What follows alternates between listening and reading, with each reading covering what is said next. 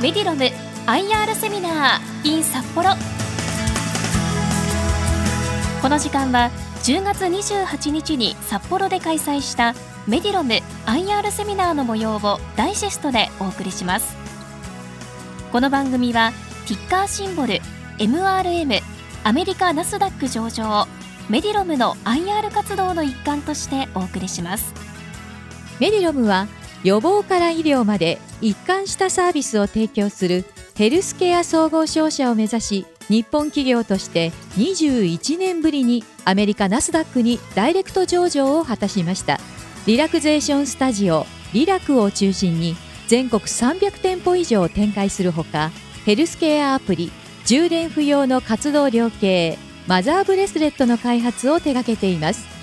それではご紹介しましょう。ティッカーシンボル MRM アメリカナスダック上場。メディロム代表取締役の江口浩二さんです。皆様拍手でお迎えください。皆様こんにちは。どうぞよろしくお願いいたします。引き手は株都庁カタリスト桜井英明さんでお送りしますえー、株式会社メディルム代表取締役の江口でございます。えー、ぜひよろしくお願いいたします。えっ、ー、と、私たちですね、えー、まだメディルムという会社は、えー、まだ規模感で言いますと約70億程度の売上の、えー、本当にやっと黒字になったというところでもありますし、えー、まだまだヘルスケアベンチャーとして、えー、これから本当に世界と戦っていくということを目指している、まだまだベンチャーステージの会社でございます。で、その会社の今挑戦、どんなことやってるかについて、皆様にあのシェアをさせていただきたいなと思います。ナスダックに上場しているということで、実は私たちあの、えー、1999年の IIJ さんという会社さん以来21年ぶりに日本企業がダイレクトにナスダックに上場した2例目ということになっております。まあ、特にヘルスケア系のカンパニーではもう本当に、えー、日本で初めてニューヨークにダイレクトに上場させていただきました。ティカシンボルは MRM で調べていただきますと、株価の状況なんかも見ていただけるかなと思います。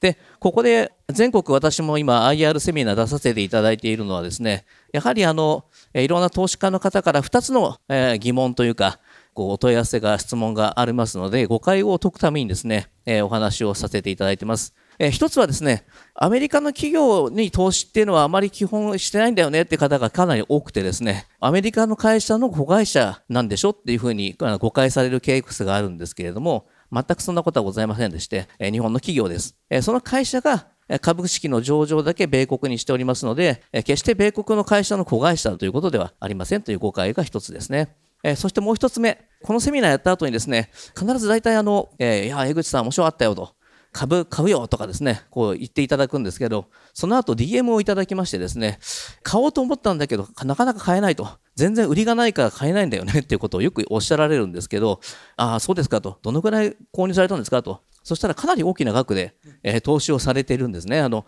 1000万単位とか、あの、数百万単位で。これが不思議なもんでですね、海を渡って、あの、海外の、まあ、証券ですがね、ADR 証券を売買することになります。で、その時に、まあ、いろんな証券会社さんで取引は今、ておるんですけれども、大口の取引がですね、すべて拒絶されるというですね、名の事態になっているんですよね。誰かで関係なくすべて大口がカットされちゃうんですね。そうなんです。考え方すると数百万程度、まずは数千万程度の買い付けでですね、大口って見られるのっていうと、ね、私たちも疑問ではあるんですけれども、まあ、ただまだ今出来高が少ないもんですから、大きな取引と100万単位、1000万単位が一発で入ってくると、すべての注文がロスカットというかですね、すべてあの注文を受け付けないと状況になってしまって、結果、えー、出来高ができない。出来高できないから買い付けが増えない。買い付け増えないから出来高が増えない。この非常に悪い循環になっております。え、ですから、今この伝えていきたいことで言うと、もしご興味いただいてですね、応援いただける方いらっしゃったら、全部小分けで買わないといけないということなんですね。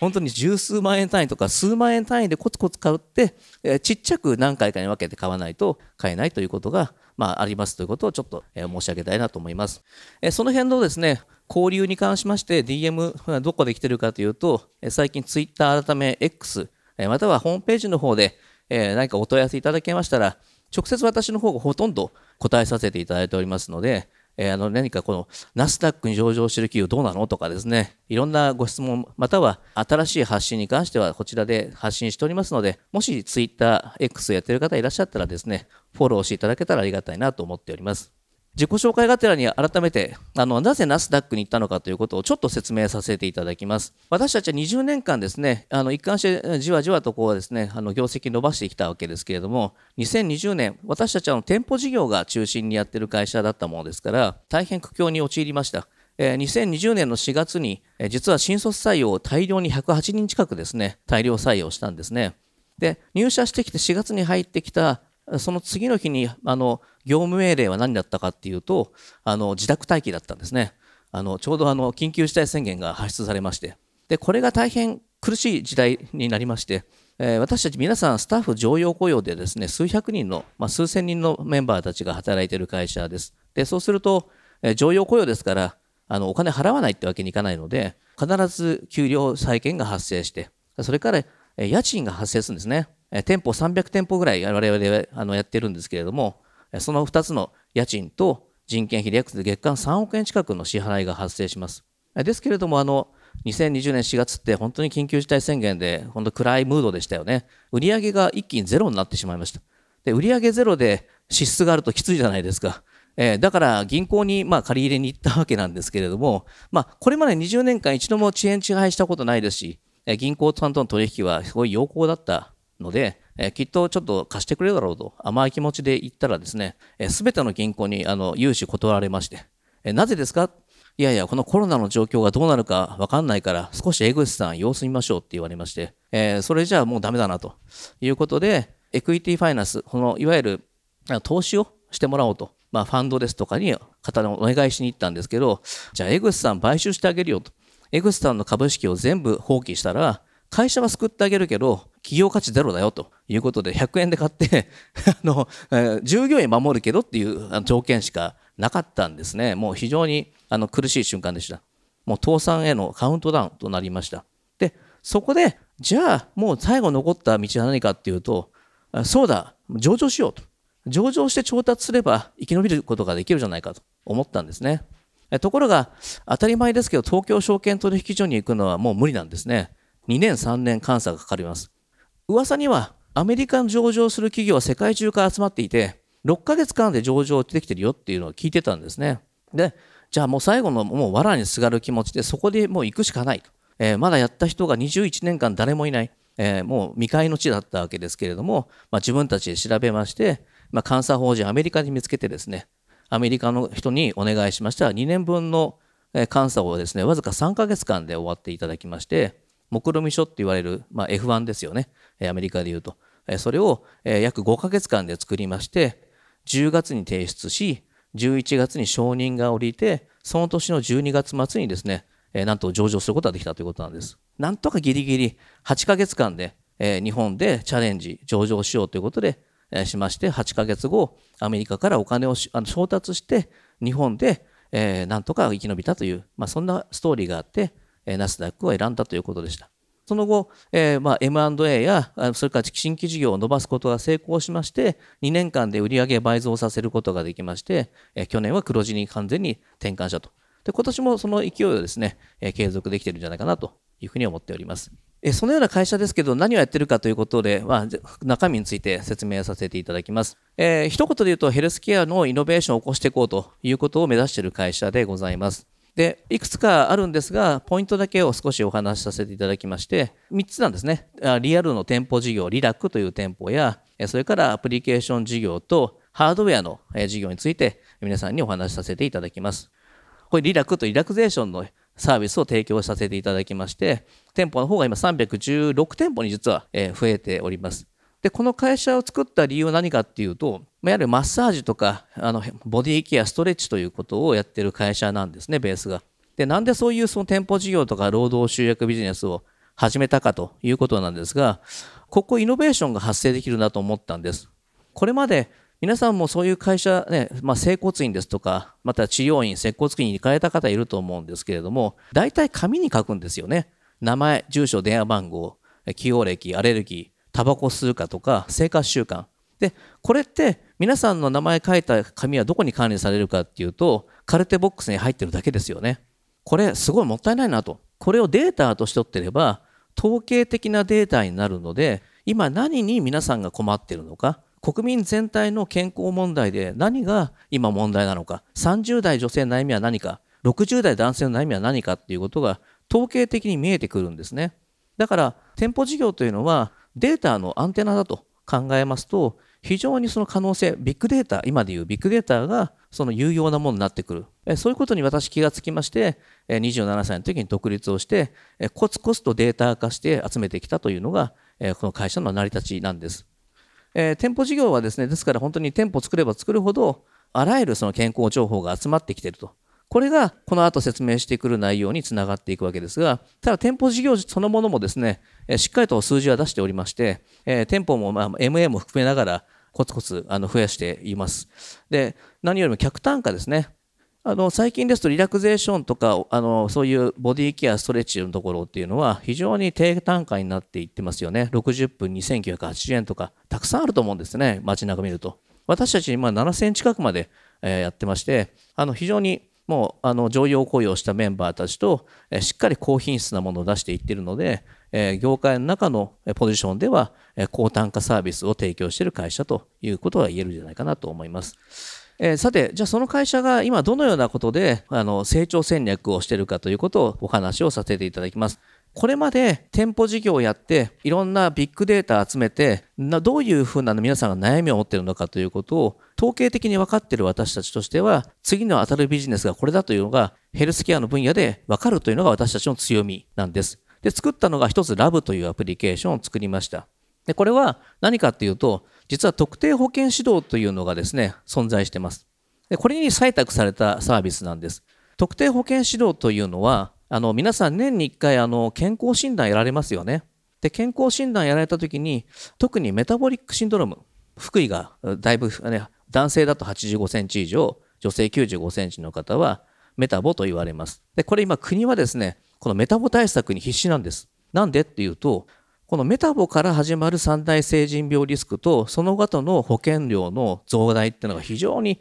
負担になってるんですよね。だから今厚労省のホームページ見てもですね、治療から予防へと、予防の方にどんどんお金つぎ込みなさいと。いうふうに今なっています。だからこれ2019年から始まっているんですけれども、いわ各健保組合、皆さん健康保険証を持たれていると思うんですが、その健保組合さんの方に、あなたはメタボですよっていうのを今まで放置しても何らお咎めなかったんですが、2019年からなんと罰金制度になりましてですね、健保組合が太ってる方をですね、見逃してると、罰金を国に払わなきゃいけないという制度に変わったんです。これがすごい大きな変化でして、イノベーションが起きている習慣です。どのくらいいるのっていうと、今、年間でですね、毎年500万人以上の方々がメタボの対象者でして、糖尿病予備軍と言われている方は3000万人います。まあだから食生活が一気にね、豊かになりすぎたんですね、日本人が。だから、非常にあの不健康な方が増えてきていってるっていうのが今の状態なんです。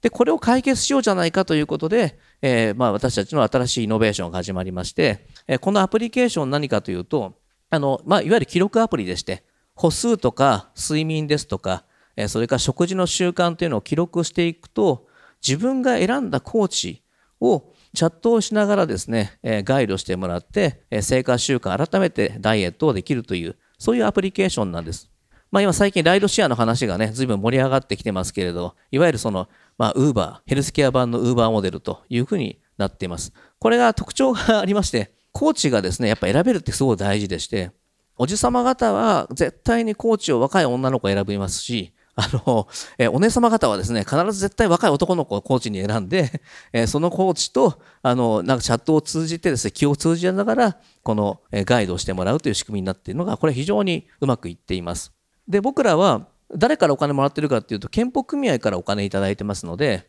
ユーザー、あの、あなたメタボですよ、この特定保険指導を受けて痩せなさいと言われた方は、ただで受けることができます。で、だからユーザーはただでコーチとチャットを通じて健康改善をし、効果があれば、えー、健保組合からお金もらうというモデルなんですね。で、これがどのようなイノベーションなのかということなんですが、実はこれって昔から当然あるんです。えー、あなた太ってるから再検診来なさいって。再検診来て書かなきゃいけないんですね。あの、ラーメン我慢しますとかですね。あの、ビール飲まないようにしますとか、こう、生活習慣の改善を宣言しなきゃいけなくて、で、それができてるかどうかを入れ替わり立ち替わり毎月ですね、電話がかかってくるんです。できてますか？〇〇さん大丈夫ですか？と。で、これどうでしょう？皆さんそれやってて痩せますかね？月に1回だけの電話で。実際そのほとんど電話出なくなっちゃう傾向がありまして 途中から。最後結局実施して完走できる人24%しかいないんですよね。4人に1人しか最後まで付き合ってくれない。途中みんなで逃げてっちゃうんですね。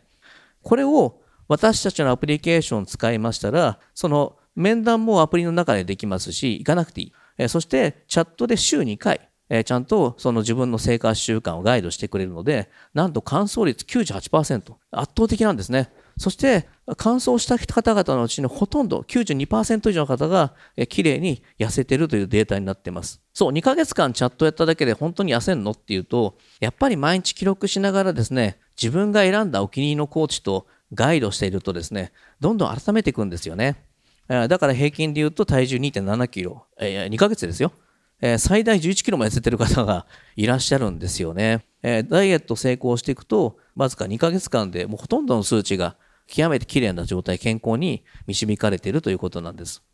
で、これ、僕たち、じゃあ誰がこのコーチやってますかというと、私たち、先ほど話したリラックというリラクゼーションのビジネスをやっていて、えー、常用雇用で社員抱えてるんですね。その人たちが、そのいわゆる、もうリクルート住んでるわけですから、あの、その彼ら、彼女たちがこのコーチをやらせていただいてます。ですから、コーチをする人たちは、まあ、私たちの社員たちがやってますので、えー、0円ですと。ね、採用費用。で、方や憲法組合はこれ必ずやらなきゃいけないわけですから、えー、今72憲法まで増えてきまして、え、その憲法さんからも私たちあの、え、ユーザーを集めるリクルート費用0円なんですね。だから、えー、0と0がぶつかって、あの、ここで経済活動が生まれてるという、まあ、そのようなモデルなんです。やっぱりバーチャルとリアルが融合したっていうのは強みですね。そうですね。もう完全に私たちは実はリアルもともと実業で持ってた資産で皆さん本当は嫌うんですよねあの労働集約ビジネス人を雇うことってすごい嫌うものですが実はそこが資産だったということでして今回のこのバーチャルでのつながりはリアルを持ってたからこそ他社ができないですねあの新しいモデルが作れたんじゃないかなと思います。で、これの事業モデルとしては、えー、約今500万人、あの、毎年、もうまずすぐに対策しなきゃいけない方々いて、えー、そして健康習慣3000万人近い糖尿病の方がいらっしゃいますので、指群が。そう考えると、まあ、まずは500万人がターゲットと考えれば10%これで業績を伸ばしに行こうと。そうすると500万人の10%ですから50万人。1件あたりの、まあ、プログラム提供料3万円だと考えると約150億。えそして半分がコーチの報酬に入りますから、あの、粗利益75億というところを5年以内に目指したいということを、まあ、あの、意気込んでおります。楽しみですね、これ。これかなりね、あの、大きいビジネスモデルになるのかなと思ってまして、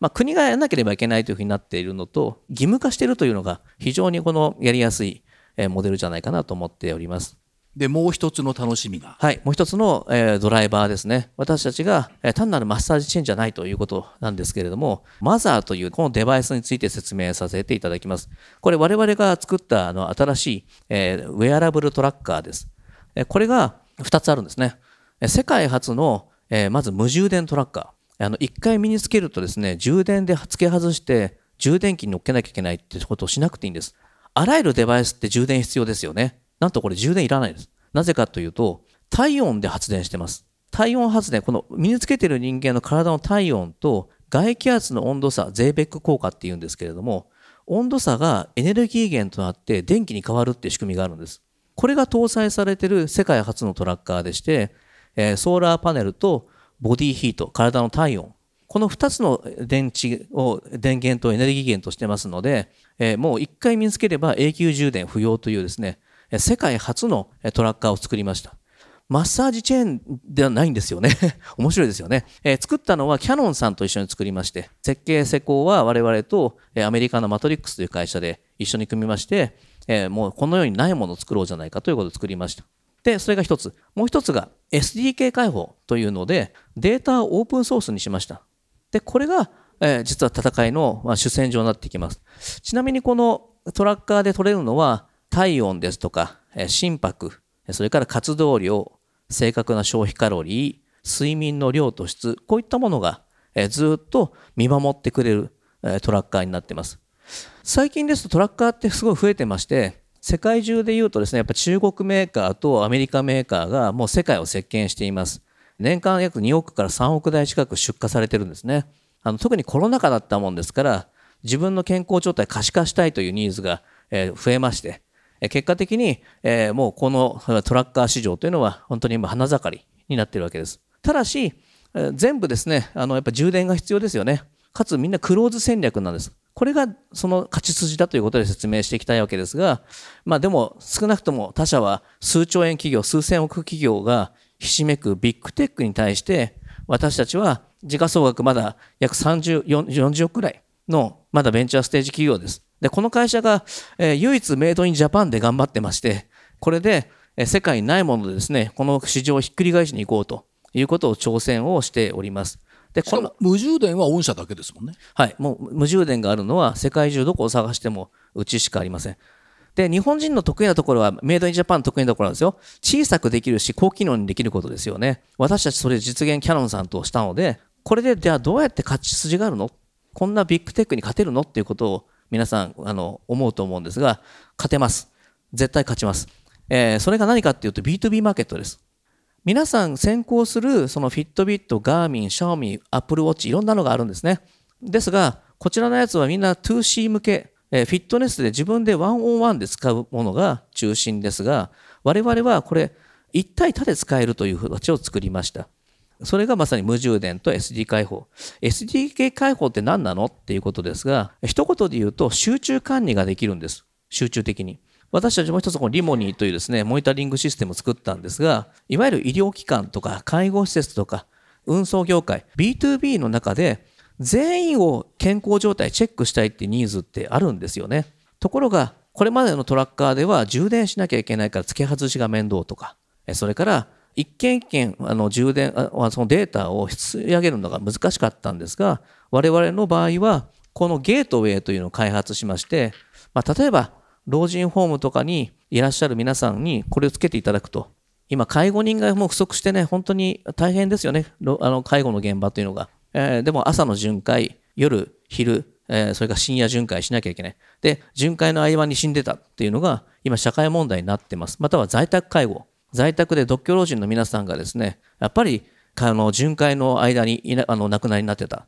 ていうのは、大きな今、社会問題になっていると思います。で、これが解決できるんです。我々のこれでしたら。まず、えー、複雑な機器の設定って、まあ、ある程度ご高齢になってくると分かんなくなってきますよね。えー、ですから、これは機器の設定ほぼ何もありません。身につけていただければ、もう充電のする必要もありません。で、このゲートウェイをご自宅の家の1個置いとくとですよ、大体ご自宅で倒れるのって洗面台か、えー、浴室かトイレで皆さん倒れちゃうんですよね。これ転倒検知がついてます。倒れた時のアラートや、それから心拍の異常、またはこれ叩いていただくとこれ SOS なんですね。これがデータとして集中管理センターの方に行きまして、介護者たち、またはお子さんたちですよね、に連絡がショットメールで行くようになってます。ですから、ある日、そのバタッとトイレで倒れてしまった、浴槽で倒れた時に、すぐ検知します。で、その検知した内容を介護者の方にね、まあ連絡行ったり、息子さん、娘さんにですね、お父さん倒れてますよ。またはお母さんから SOS 発信を検知しました。なんていうことで、即座に連絡が行くというモデルなんです。これができるのは、えー、まさにその SDK 開放、データ開放戦略してるからなんですね。他の会社はクローズ戦略だからできません。だから、この分野の中では比較検討がないものになってまして、もう自動でデータが取ると。もし皆さんがこの場でですよ、このマザーをお付けになっていただいてたら、えー、ゲートウェイを1個置いとくとですね、皆さんの健康状態一気に集まるんです、1箇所に。で、えー、あ、山田さん、ちょっと今日今心拍高いですよとか、あの、今日体温高いですねとか、いうのが一斉にわかる。アラートが出せるということなんです。だから、そうすると介護施設や病院なんかでも、中にいらっしゃる方につけていただければ、全員の体調状態が常時見守りができるというのが最大のイノベーションになる部分なんです。ですから僕たちのビジネスモデルはこの端末売っておしまいじゃなくて、その後の見守りに対するですね、利用料を一部いただくことになってますので、いわゆるサブスク収入というかですね、あの利用者が増えれば増えるほど利益率が上がるというふうなビジネスモデルを作りました。えー、最後に事例だけお話しして終わりましょう。今、今回、ロングライフホールディングさんというところに、あの、えー、こちら、えー導入させていただきました。今、やっぱりその施設に入れない方がですね、すごい増えてらっしゃるんですね。もう施設がもうこれ以上作らない。だから結局、施設に入れる方はラッキーで、えーほとんどの方は在宅で待機という状態に今なってきているそうです。で、その方々にじゃあ巡回できるのかっていうと、毎日巡回って難しいんですよね。えーだから結果的に、まあ、週2回巡回してる間にお亡くなりになってるっていうことが、やっぱり今問題になっているそうでして。で、こちらを、えーまさにつけていただけると、その場所とかエリア関係なくですね、どこであっても、皆さんの状態、健康状態が一箇所で把握することができるということで、えーロングライフホールディングさんとしては、これの、まあ、コスト削減ができるだけじゃなくて、彼らも実はすごい利益が出るモデルなんですね。彼らのホームページにも今出てるんですけど、今、安心ラインということで、エルケアさんの新しいサービスとして売ってまして、月々2980円でご両親が見守れますよということで販売をしているんですけど、これどんどん販売が進んでまして、今彼ら4万人の介護者がいるそうですけれども、今3万人まで目指そうということでやってます。3万人の方々に月々1500円で利益出るモデルを提供しているということは、月間で約4500万円の利益に彼らがなるわけでして、年間5億円近い利益が生まれるんですね。だからこれまでは本当はそのね、不採算部門と思われてたらですね、在宅介護のあの部門が一気に息を吹き返していき、社会問題の解決ができるということになりました。他にはドライバーですね、2024年4月から運行規制が変わりますので、ちゃんと寝てるかどうかとか、あの安全なのかということを監督しなきゃいけない。だからドライバー全員にこれつけていただくと、ドライバーの方々がちゃんとしたそのお酒飲んでないかもですね、やっぱ心拍と体温が上がってれば推測できます。えそれかちゃんと寝てるのかとか、えその事故を起こさない社会のためにということで、えこちらも集中管理の方に使われています。で、あと2つだけ、昨日あの発表させていただきまして、え今、東京モビリティショー、昔で言うと東京モーターショーですね、が今ちょうど開催されておりまして、このデバイスを使うとどんな未来が作れるかっていうことで発表させていただきました。この HW エレクトロというですね、EV の会社さんと提携しまして、システムを共同開発することになりました。システムの中に、車にですね、このバイタルデータ、体調情報を常時交互相関することで、体調急変によってアクセル踏み込んじゃうとかですね、またはその正面衝突してしまうとか、子供たちの列に突っ込むっていう事故、痛ましい事故はどんどん増えてますよね。これをなくそうというふうなモデルで、自動停車、運転者に何かその体調急変があって運転できない状態になった時には運転手からその運転の権利を取り上げてしまって車が自走してですね勝手に止まるという自動運転じゃないです。自動停車という技術をやることになりました。で最後にもう一つはですね在宅見守りのロボットとも組みましてロボットがこれチャット GPT を使ってバイタルデータを見て推測推論でユーザーと会話をするというロボットにもこので技術を転用しましてやることになりました、えーロボットとの会話もですね私たちの健康を見守ってくれてるからこそ自然な会話が成り立つということで今研究させてもらい来年のこれ両方ともですね製品としてはリリースをさせていただくことになりました。以上でございます。メディロム IR セミナー。ご出演はティッカーシンボル MRM アメリカナスダック上場。メディロム代表取締役の江口浩二さん。聞き手は兜町カタリスト桜井英明さんでお送りしました。江口さんどうもありがとうございました。